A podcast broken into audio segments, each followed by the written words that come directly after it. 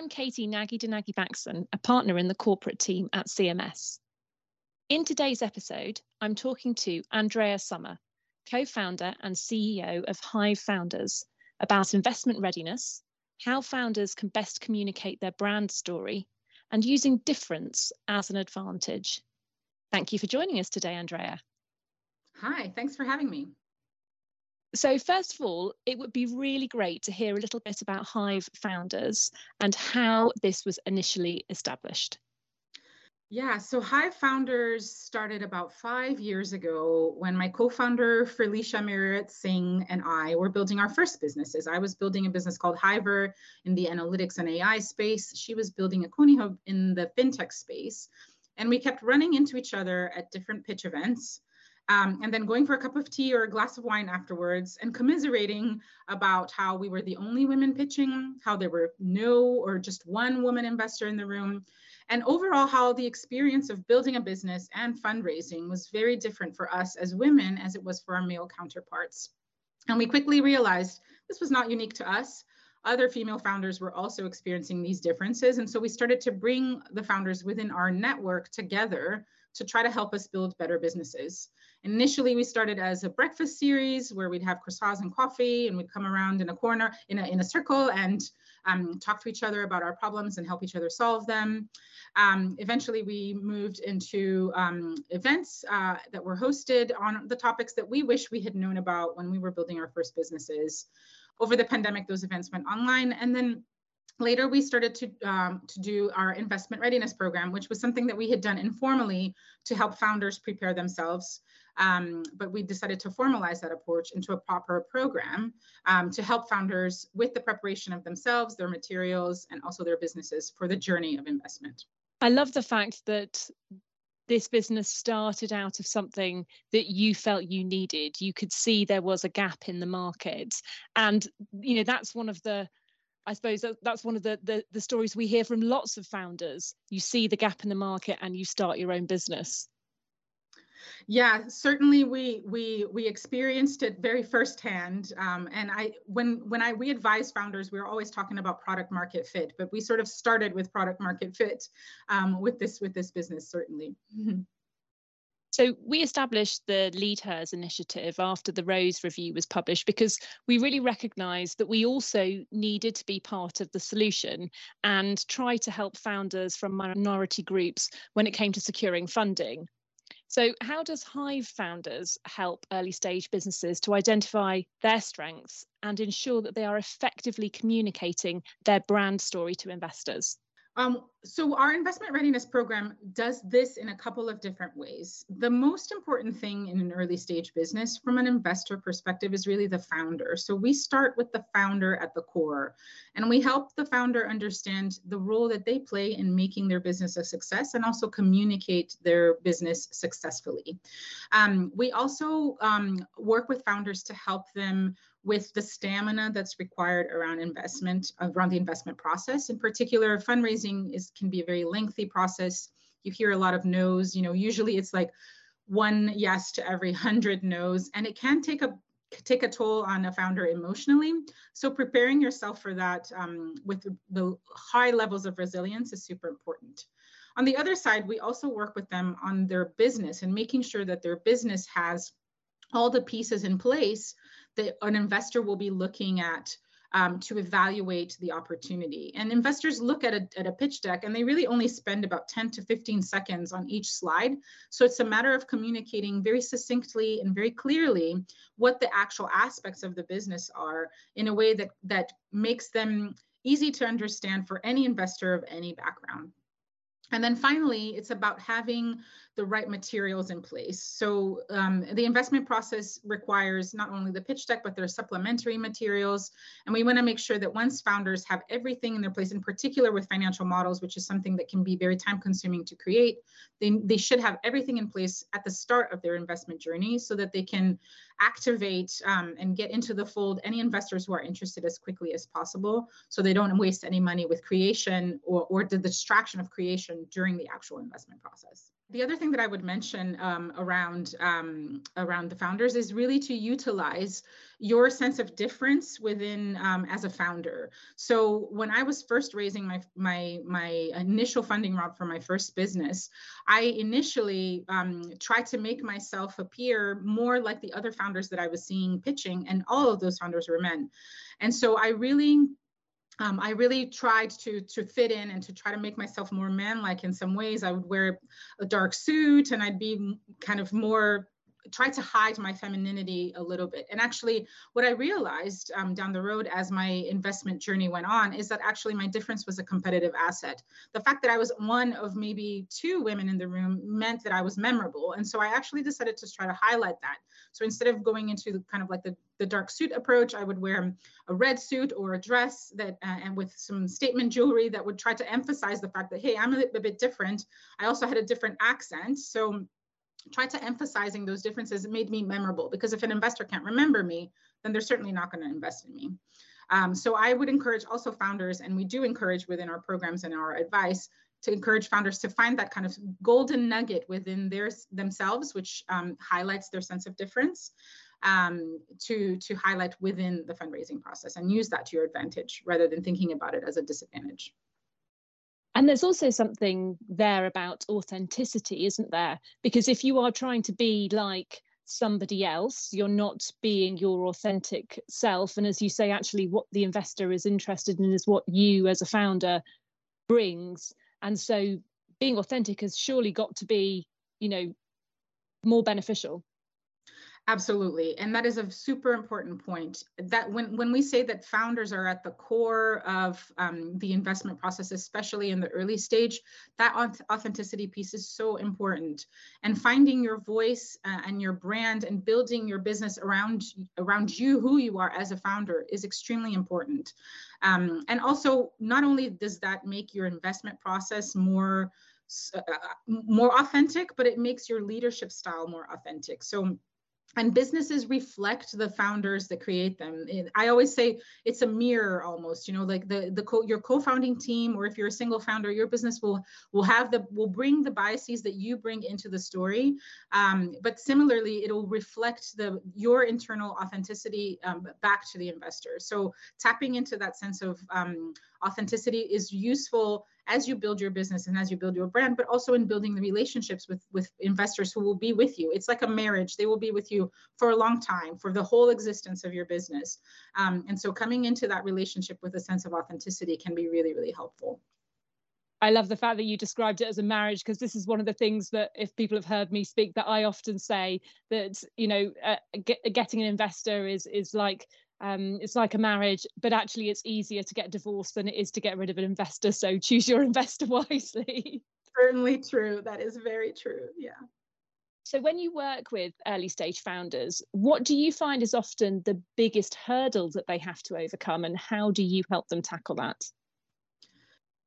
Without a doubt, the biggest hurdle is the financial aspect. So, financial models are the most intimidating part for most founders that we speak with, um, myself included when I first started. Um, it's very, Excel sheets can be quite scary. Um, and it's, and it's, um, but also a very important part of um, the, the whole story, the whole narrative that you tell in the investment process. And not only that, but understanding your financial models clearly is a really good way of understanding the levers that you can pull as a founder as you manage your business on a day to day. So there's two two important reasons why financial models are important and also why they make what what makes them scary is that because they are so important um, our our approach with financial models is really to try to demystify the process as much as possible and empower founders with the tools to not only create their own models um, so that they can go through the, the, the, process of actually understanding the relationships of how parts of the models are connected to other parts, which helps create an intuitive sense um, of what the numbers are about um, and makes them feel more concrete. Um, but also we have a, a, team of experts that can help founders navigate um, the the the uh, the documents that they create um, and uh, and and understand that they are actually a supportive point uh, of the narrative that you create within your pitch deck in particular. So as your pitch deck is telling your story about why this is an opportunity, you know what problem you're solving, you know the competitive pressures, the financial model reflects that story completely. And some would even argue that it's almost better to start building your narrative through your numbers rather than through your story. I I uh, I believe that founders need to find the way that they're most comfortable coming into the story and then finding the pieces to support them. And I always say to founders, instead of telling the story that um, that you think should be told, tell the story with the pieces that you have in place. So if you have a really good competitive landscape, um, use that and inform, use that to inform your financial process. If you have a really good um, problem and solution set, because maybe you are the, the person, you're the, the target customer and you understand that really intimately, or you have had have multiple years of experience in a particular industry, use that as the core um, to, to drive your, your financial modeling process. But without a doubt, financial models are the most intimidating part and also one of the most important. And so, if you've got a founder who's not particularly financially literate, you know, w- what do they do? Do you advise them to, you know, hire in someone who understands the numbers better than them, or is it just a case of they actually have to just educate themselves? I think it's both. You certainly can have experts helping guide you, but I think there's something really powerful by going through the process, and it is a painful process, unfortunately, of building your model yourself. And it could be really, really crooked and broken. Um, but going through that process of understanding the relationship between the assumptions that are going into the business and how those assumptions translate into revenues, costs, etc., is really important. So what we recommend is in the initial stages, building your own model and we have some guidance on how to do that um, on a hands-on basis, a DIY approach. And then once you have a good understanding of how those assumptions are related to the other parts of the model, then you can certainly hire someone to make it fancy because some investors like to see really fancy models. But I would not recommend the other direction. You don't want to start with a really fancy model that you don't understand and you feel even more intimidated by. So it's better to create something that's simple and easy for you to understand and most importantly for you to defend because that's what you're going to need to do in an investor situation is in defend that model and defend the logic within that model. And if you don't understand it it's going to be practically impossible to do that. So start with something basic and then you can definitely hire out to make something fancy down the road. That's really great advice and you know we've all seen those pitches where the founder gets asked questions about the numbers and they crumble and of course you don't want to be that person because it doesn't matter how great you are as a, founder, it, it, just gives off that impression of um, not having confidence in your business, which may be unfounded, but sadly, that's how people interpret it, don't they? Absolutely. That is absolutely the case. And I and I have seen that happen a lot, which is why I I really urge founders to get comfortable with the numbers and understand even the basics. Because when an investor is asking a question about a model, they're not going to ask you a specific detail like what's happening in May, you know, they're going to ask you about the logic.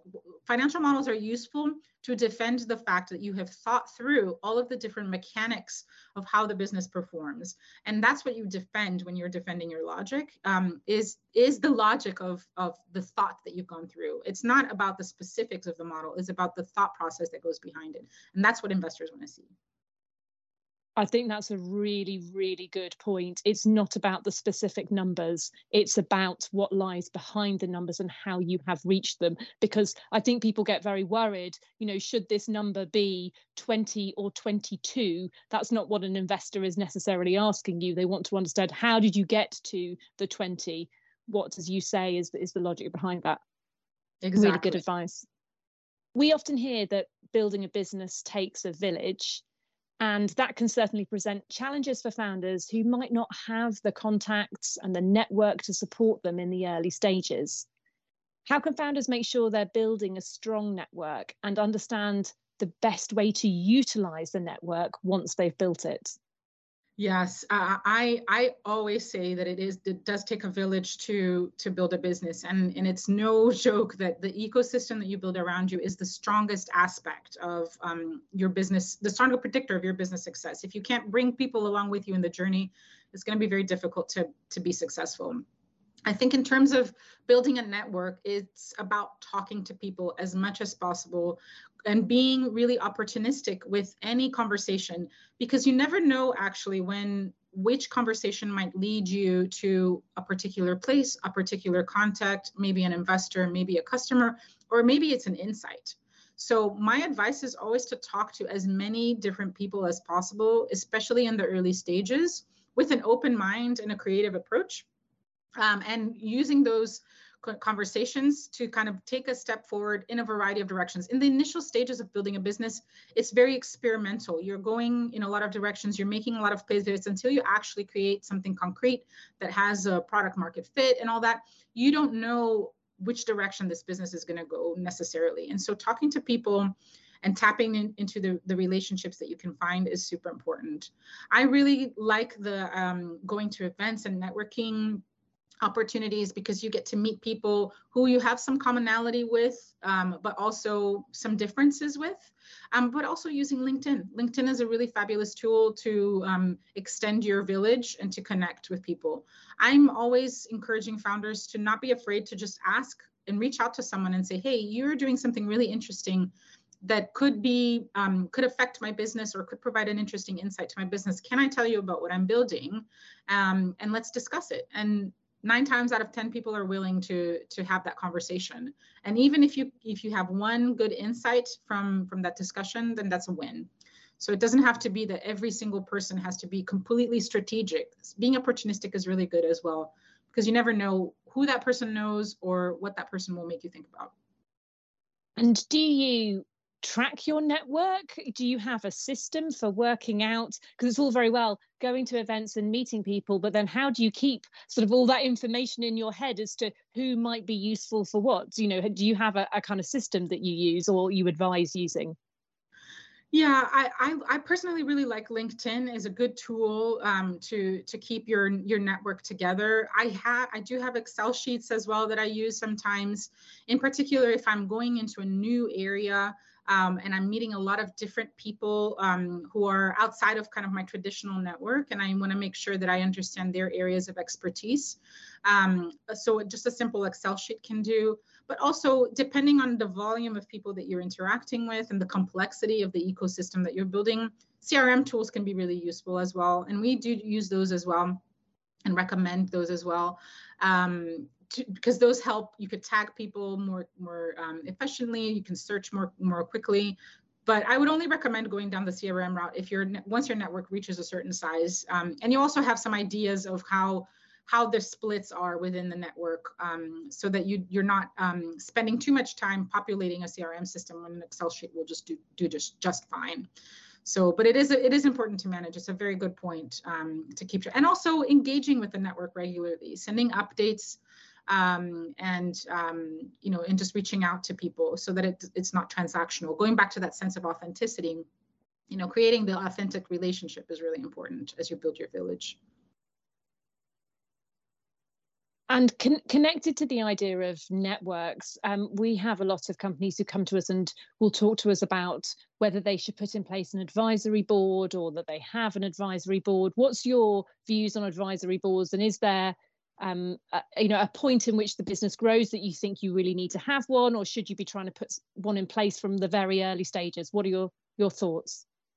I think advisory boards are super important. They're instrumental um, in making a business successful. And I sort of see advisory boards in two categories.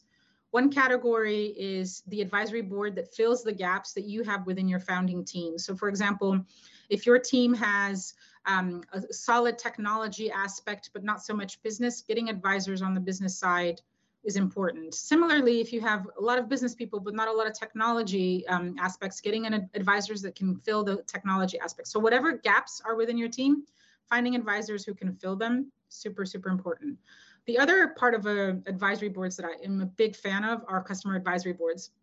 And those are boards that bring together your early adopters maybe a handful of them, maybe a little more, and includes them and embeds them into your product development process. And customer advisory boards in that capacity are so useful for ensuring that um, your product actually is solving the needs of the customer in the way that the customer wants it to be solved. So having those customers right there, then and there, where you can go to with questions. Part of the product development process is about learning what to say yes to, but more importantly, learning what to say no to. And having your customers right there helping you navigate that yes no is so so important and so helpful for your um, product development process. So I can cannot state enough how important it is to build a customer advisory board um, to uh, to really embed it into your product process. No matter what, whether you have an advisory board or not, you should be embedding your customer feedback within your process. But an advisory board makes it really easy to do. And Andrea, aside from having a, broad network and an advisory board, what other resources can a founder call upon to support the growth of their business while they're building their product or building their platform? Um, I think that having um, a whole ecosystem of uh, contacts is important, but also peers. You know, uh, having other founders who are on the same journey or on the same stage of journey is so important. It's a very lonely process building a business. Um, um it is quite isolating um, especially when you have a team and you're the only one as a leader. It's very difficult because you don't have a lot of people to talk to about the challenges that you're facing. So building a community of peers that you can go to with questions um, that are a safe space for you to um, to to be vulnerable um, is really really important. And and and I have built amazing relationships, amazing friendships with other founders who are building businesses together at the same time um, that I was um, just because we were going through that same difficult journey together. Um, and so I highly recommend finding peer support um, as well as the formal support within the structures of the business. And of course, that's how Hive Founders came about was because of the peer network that you had created with Felicia and you know the other women working um, in in startups. Exactly. And the Hive Founders was really born out of this need um, to create not only a better experience for us as founders, but a less isolating experience. And what we try to do within our network, even though our network has grown and we're now over 500 um, members, we want to create a really safe space for founders to be open and vulnerable, to ask questions, to find resources, and to just help them navigate the challenges um, during their business building process.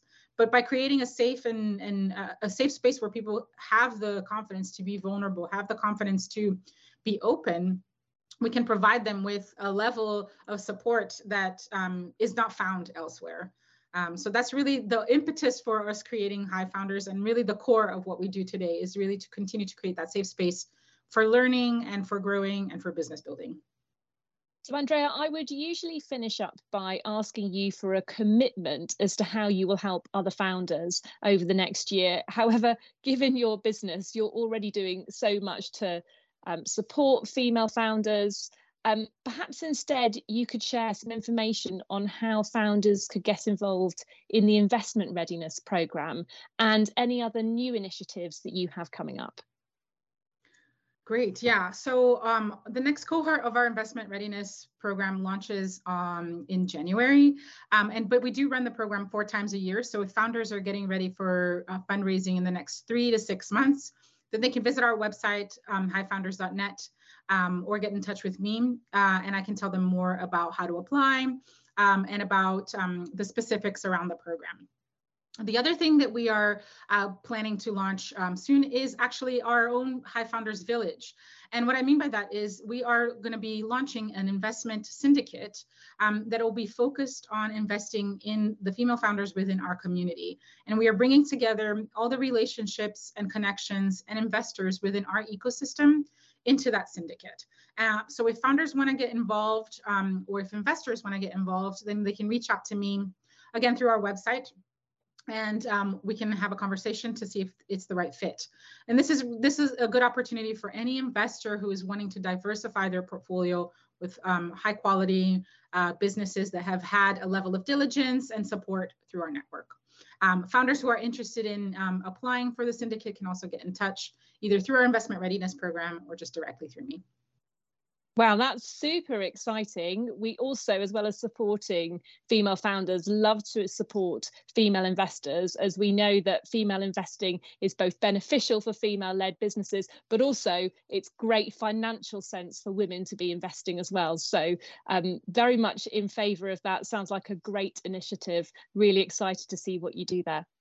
As Andrea said, if you would like more information on Hive Founders, then visit hivefounders.net and if you want to hear more about CMS's startup program Equip or the Lead Hers initiative, go to the startup section of cms.law.